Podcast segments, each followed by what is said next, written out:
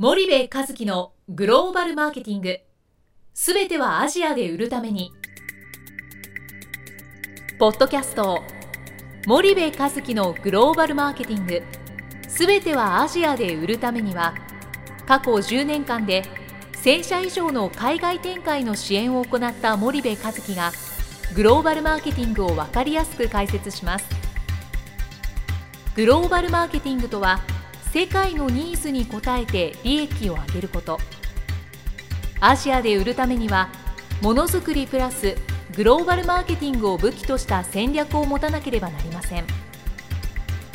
日本には素晴らしい企業が多く存在します。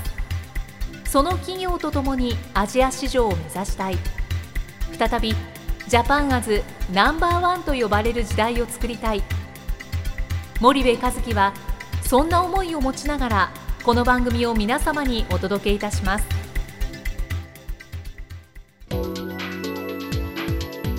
こんにちはナビゲーターの東忠夫です。こんにちは森部和樹です。森部さんあの時計社長を引き続きお迎えしてるんですけども、はいどんな話をしていきましょうか、はい、えーとまあ、テラモーターズの徳重社長をお迎えして、はい、今日はまあ最終回になりますので、ね、えーと、徳重社長のそのこのテラモーターズを作った、まあ、あの理念とかビジョンとかにも関わってくることだと思いますし今の日本に必要な要素でもあのあるのかなということでその徳重さんがよく言われるメガベンチャーを作ると。はいいうところのお話をお聞かせいただきたいんですけど多分リスナーの多くはまだメガベンチャーっていうものを理解してない方も多いんじゃないかなと思うのでその辺りから、まあ、メガベンチャーっていうのは僕が勝手に言ってる言葉なんですけど、うん、まあ、簡単に言うと例えば、まあ、僕の定義では売上1000億円超の会社ですとか、まあ、あとは非常に具体で分かりやすい例で言うと、まあ、インテルだとかアップルとか、あのまあ、3は買収されたけどサンマイクロとかオラクルとかですね、まあ、グーグル、フェイスブックとか、まあ、ツイッターとかいろいろあると思うんですけども、まあ、あの EV で言ったらテスラもそうなんですけども、でこういう会社ってたかだかまあ10年20年ぐらいの会社が多いんですよね、設立。で、えーまあ、急成長して、まあ、何千億何兆円の会社になってで結果今アメリカ経済を引っ張ってるわけですよね。でアメリカ経済引っ張ってるのはあのトラディショナルなまあ G とかね、IBM とかもあるけれどもやはり成長して引っ張って雇用を生んで税収を生んで国を牽引してるのはそういう会社なんです。で僕はやっぱりなんでこういうのが日本から生まれないのかなっていうのがまずあったのがありますとでこれが定義なんですけどでそれよく言うとですねそれってなんかシリコンバレーだけ特殊だよみたいなよく言われてたんですよ。ただ最近僕アジアによく行くじゃないですか。でアジア行く時には僕も徹底的に政治とか経済とか歴史成り行き政策を調べていくんですけどもで台湾行った時に僕はびっくりしたんですね。台湾、まあね、台湾行ったのって2年前か初めてぐらいで台湾全然行ったことなかった、それ台湾のこと知ろうと思って、いろんな台湾の関するも全部読んです、そしたら台湾の産業政策とか見て、驚いたんですね。何かっていうと台湾もですね、まあ、ホックスコンっていうのが一番有名なあれですけども、この10年20年でビッグプレーヤー全部入れ替わって、まあ、全部とは言わないけど、10のうち8は入れ替わってるんですよ。つまり伝統的なところはほとんどした、まあ、逆に言うと伝統的なところはぼちぼちしてるんだけど、うん、新しいところはどんどん成長したということなんですよね、このアナログからデジタルの時代に垂直から水平で、アメリカが頭企画をコンセプトを考えるところであのアッセンブルを台湾の会社がやってきたから、まあ、エイサーもそう、まあ、エイサーは自分でも作ってるけども、あのアスースとか、まあ、あれも自分で作ってるけど、まあ、ファブレスからこう進化するとかですねでまたあのフォックスコン僕直接聞いたのびっくりしたんですけどね、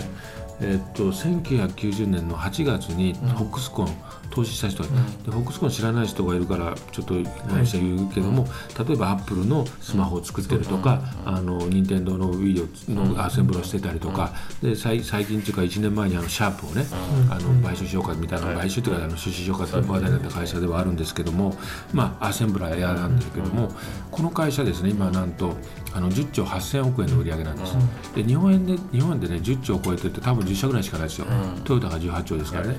でこの会社ですねなんと1990年の8月に投資した人僕台湾で会ったんです、はい、で損したっていうから、うん、損したっていうかダメなんか失敗したっていうから、うん、なんでだホックスコンだからね、うん、いや3倍か4倍の時売っちゃったんだよって言って、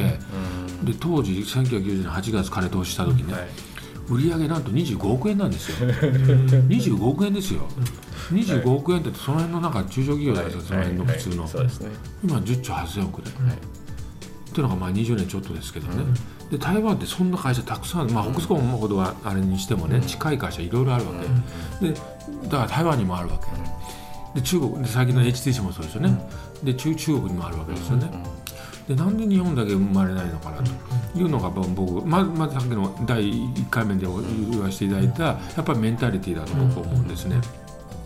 で僕はあの大企業辞めてやっぱり自分の役割とか何かなと考えた時に、まあ、自分の役割ってまあ自分が何がユニークですか、つまりアメリカの場合って differentiation というか何が違いますかっていうことがあるのでで僕はあの起業家でありながらあの日本に対する思いもすごくあるんですよね。でかつその世界の市場があってると。であのでもう一個日本に対する思い入れで言うと世界はそういうふうに大きく変わってそのダメになる会社もあるけど、まあ、成功して会社、例えば大企業は全部ダメなわけじゃなくて日本のね。例えばアメリカだってイーストマン・コダックっていう大企業は、あの2000年に世界で9番目だったけど今潰れてますから、アナログデジタルのトレンドにいけなくて。だから別にあのアメリカだって変わらないやつはダメになるわけなんですけども。で要は何かってただその向こうでシリコンバレーで見たりとか今アジアで見た時にやっぱり日本の大企業があんまりにも情けないので、もうあの動き方してたら僕は勝てないと思うわけですよ。そのスピード感とかリスクテイクコミットメントを見ると。じゃあやっぱりねあのメガベンチャーというかスーパーなベンチャーしかないんじゃないかと、これが僕は日本の成長戦略とかの柱に本来あるべきで、でさっきの自分の役割でいうと起業家でかつ、まあ、ベンチャーができてベンチャーの世界にいてかつ日本に対する思い入れもないとこういう気持ちにならないので、かつ世界の市場が分かっているって影がの人ってほとんどいないと思う、そうするとそれは僕がやる役割なのかなみたいなか、まあ、使命感に落とし込んでるんですよね。でもう一つのキーワードはあの僕世界観と歴史観でいうと今は世界観ですよね、今世界はこうなってます、でそうやってんだからやってるでしょうと。あでもう一個大事なことを思い出したんで言うと、まあ、僕だからさっきの失敗した時に、うん、あのあの大学の時とか、結構いろんな記憶家の本読んでてそれがすごい今の自分のあれにベースになってるところがあって、で僕が感動した一つの話が、あのソニーの森田さんの話があってですね、何かというと。あのソニーがまだ東京通信って言われた時に10年目ぐらいなんですけど海外やるかと。今見て海外やってみるかって森田さんが先に視察行くんですよ。とあの沼津アメリカ。そしたらですねびっくりしたんですね。こんな高層ビルが超高層ビル建てない。こんな国と戦争したのかと。それでもすっげえショックを受けたんですよ。で次ドイツ行くんですよ。でドイツ行ったらまたショック受けるんですよ。同じ敗戦国なのに10年でこんなに復興してると。全然違うと、はい、あもうこれはダメだと、うん、あ海外無理だと、で次どこ行ったかってオランダ行くんですよ、でここでねある出来事出会いがあって、それがソニーをっていうのだと僕は思ってるんですけども、オランダって日本とはちっちゃな国農業国何もない、ところっていうイメージで行ったんです、そしたらですよあのあれです。あの電機メーカーでありますよね、あのフィリップ。フィリップス。が見たんですよ、でこんな小さな農業国だったら技術力を持って世界で戦ってすごいことになってる会社があるというのを知ったんです。でそれで彼は大いにねそれにインスパイアされてあこれだったら俺たちもできるじゃないとフィリップスやってんだったらと思ったんですよ。それで帰ってきて興奮して日本に帰ってきて東京通信をソニーっていう名前に変えたんですよ。世界でこれから。と。で僕はこの話すごい覚えててつまりあのやってる事例があったんだったらできるでしょと、うん、で他の事例で言うと、まあ、これもちょっと話違うけど、うん、あのなんかね宇宙に初めて飛行あの人工衛星かな飛ばすって話があってアメリカとソ連が競争しててでどっちが先だったか忘れて確かアメリカが先なんですけど無理だって言われたんですずっと。だけどアメリカが多分先だったんだけどアメリカが先にやったら、無理だ無理だって言われてたんだけど、できたっていうのがあったら、あの彼らね、すぐ次の年にできたんですよ。あの別に情報が流れたわけじゃない。つまりできると思ったからできちゃったみたいなのがあってで何が言いたいかっていうとだからでそのアナロジーで来るとですよ。シリコンバレーできてると。でも今の HTC とか台湾でできてると中国だってできてるじゃん。なんで俺たちできないのよみたいなのが今の僕のアナロジーで来てて。っていうのがあるのもあるし、まあ、今のが世界観だとするともう一つ歴史観っていうのがあってあの日本人だとどうしてもそういう世界の話をすると、うん、世界の人だからできたんでしょ日本人無理でしょみたいに言う人いるんですよ、で僕は決してそうじゃなくてだから歴史を勉強しろっていう話なんですけどもあのまあそれはソニーとかホンダとかそういうのもありますけどもそれ以外にもねすごい事例たくさんあるんですよ、まあ、僕最近よく話してるので言うとあのアナの話をよくしてるんですけどアナって僕も知らなかったんですけど飛行機乗って今度見てください。NH っていう飛行機の名前なんです。NH915 とか NH286 とか。で NH の略何か知ってますかって言われたことあって知ってます？NH の略。はい社長の本に書いてるか？あ書いてるんだ、はい、あの NH って日本ヘリコプターなんですよ、うん、で僕これ知らなくて情けないことに、うん、ある人から聞いて勉強したんですけど。知らなかったですよ本読むまでは、で要は当時から JAL があったわけですよ、はい、JAL があった時に飛行機作ろうと思いますかって話でしょ、うんでヘリコプターから始めてるんですよね、うん、でそれもどこから来てるかって使命感なんですよ、うん、つまりあの戦後パイロットが職を失ってパイロットのために何か仕事を作ん。なきゃいけないって農薬散布から始めたからヘリコプターでそれが穴になったんですよ、みたいなだからその今のねみんな頭が良くなったんでできるできないから来るんだけど、昔の人は結構使命感から来てるんですよ。で僕もう一つ大好きな話で最近よくしてるのはあの新日鉄のな会長までやった経団連の偉くなったあのあの長野さんっていう人がいるんですけどこの人もですねあの当時は警察通産省の人とかは戦争負けた時に日本これからは観光と農業、観光と農業でやっていくと。そあのそしたら海外周り見てた人はね、いややっぱり重工業だろうと、ただそれは重工業がいいのは決まってるわけです、ただあれですよね。あの資源もない土地もないノウハウもない人材もないお金もない何もない。ベンチャーと一緒じゃないですか。で内々尽くし。で当時の新人の長野さんはいやこれはいるんだと、だから鉄は国家なりってあって、だからプライドありますよね、ありましたよ昔は。ででどうやったかって内々尽くしだったんだけどあの世界銀行の偉い人をわざわざ日本に連れてきて、ほんで飲ませ食わせして、ほんで彼が骨董品が好きだって聞いてたから骨董品をを日本中から集めて渡して気に入られて融資を受けて始めるんですよ、これってドベンチャーじゃないですか。っていうのをやってたわけ大企業の元になる人たちがね。でそれって今のアジアの世界にすごい似てるん。ですよ。はい、そうそういう世界が。っていうのがいろいろ僕の中でミックスされてて、こう今の日本の世界だけから見ると今のメガベンチャーとはもう頭おかしいのかってなるんだけど、今の世界で起こっていること日本で昔やってきたことを捉えると決してそれってありなんじゃないの？というのもあるし、であと僕が好きな話で歴史の話でいうとあの僕坂の上の雲が好きなんですけども、まあ、あれ言ってみたら当時ベンチャー国であった日本国が、まあ、大英まであれは帝政ロシアにね、まあ、勝つわけじゃないですか。あれもそのあの特攻隊みたいな話じゃなくて、戦略的思考とね、さっきのマーケット調査ですよね、分析と危害ですよね、パッションとロジックが両方あって、あのベンチャーとあれも僕全く一緒だと思ってて、あの強いものに勝つ前にちゃんとねイギリスあの大きいとことパートナーシップを結んで。それから資金調達に高橋光力が走り回って、まあ、であとはどうせ負けると厳しい戦いが分かってたから、アメリカに最初から送って PR をうまくして、うまいことに勝手に PR をうまくしてとかですね。あと現場では、まあ、秋山兄弟がいたりとかだから戦争する前にあの山本権兵衛っていうのがいて、あのその薩摩幕府でおかしくなってた、あの年功序列の,、あの組織をばっさり切って、実力主義の組織に変えるとかね、もうすごいことをいろいろやって全部部がミックスしてあれ勝つわけですよね。でこれ奇跡で世界史の奇跡って言われてますけどこういうことをやった。で特にこのインド人とかもよく知ってるのでそういうのは非常にねあの評価してるわけですよね。でそれもう一つやっぱり僕たちがきっちり勉強っていうかね思い出してやれれば決してできなくはないでしょみたいなそういうとこは来てるんですよ。だそういうなんかこう使命感までこう落とし込めればなんかクレイジーっていうのも別にウェルカムになるしね、で僕山口県なんであのそういえばシリコンバレーってあれなんですよ。クレイジーってすげえ褒め言葉で、うん、あのシリコンバレーでクレイジーなやつだって言われたら、うん、最高の褒め言葉なんですよね。でもあるし僕山口県なんですけどそういえばあの吉田松陰の本読んでたら最近読んでたら出てたんですけどあの情熱と狂気がね時代を動かすっていう言葉なんですよ、狂気ってクレイジーじゃないですか。みたいな。だから結構ね歴史が違ったりとか時代が違って国が違ってもなんか同じこと言ってるのかなみたいなね。そのなんか温度感で今のアジアの経済成長ね、えっと、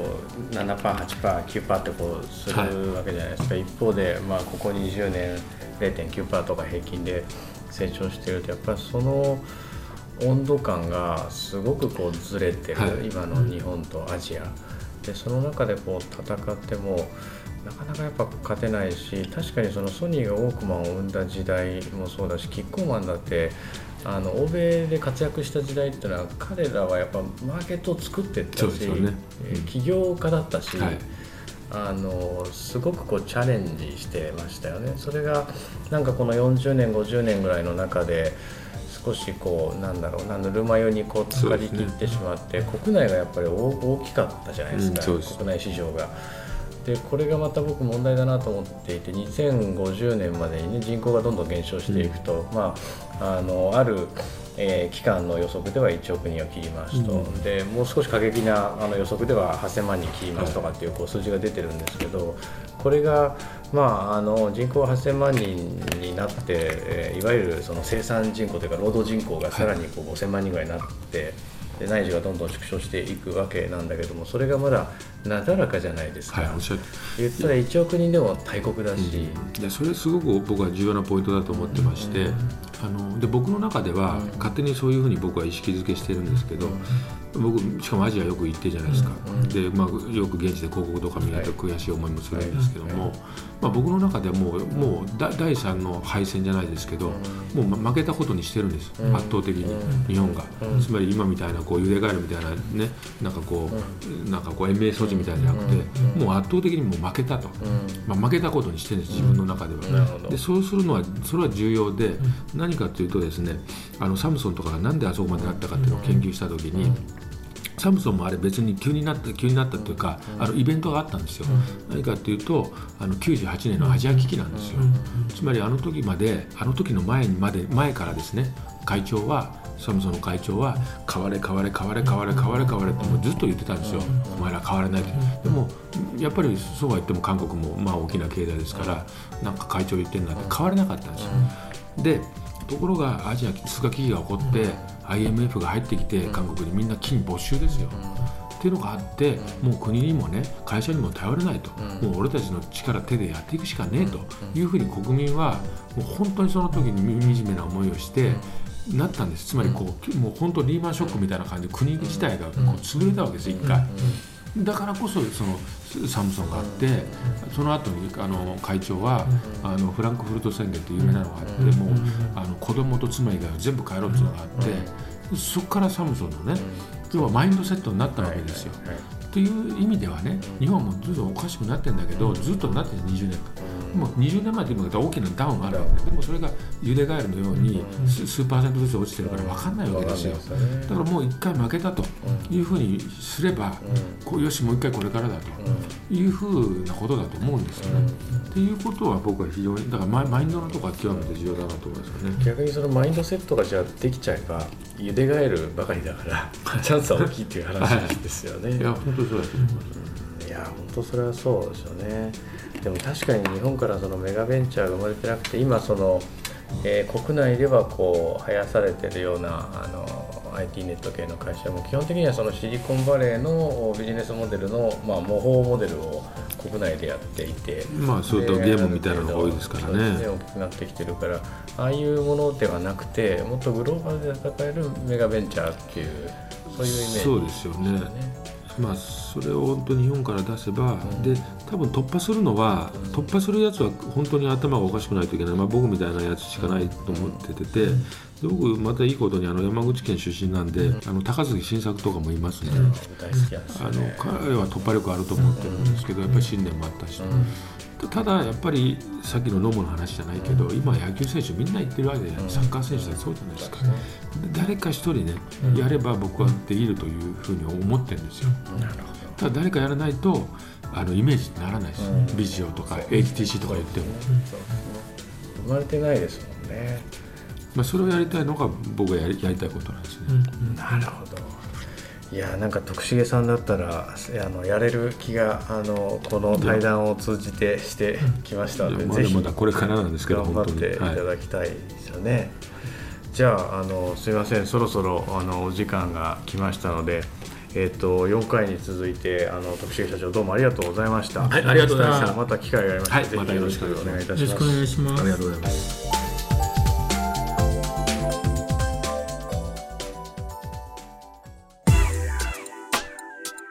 本日のポッドキャストはいかがでしたか？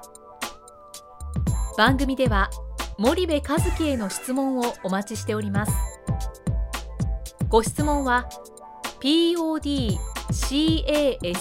アットマーク spydergrp.com ポッドキャストアットマークスパイダー grp .com までお申し込みください。たくさんのご質問をお待ちしております。それではまた次回お目にかかりましょう。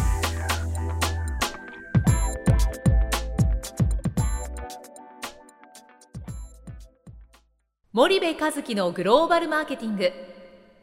この番組はスパイダーグループの提供によりお送りしました。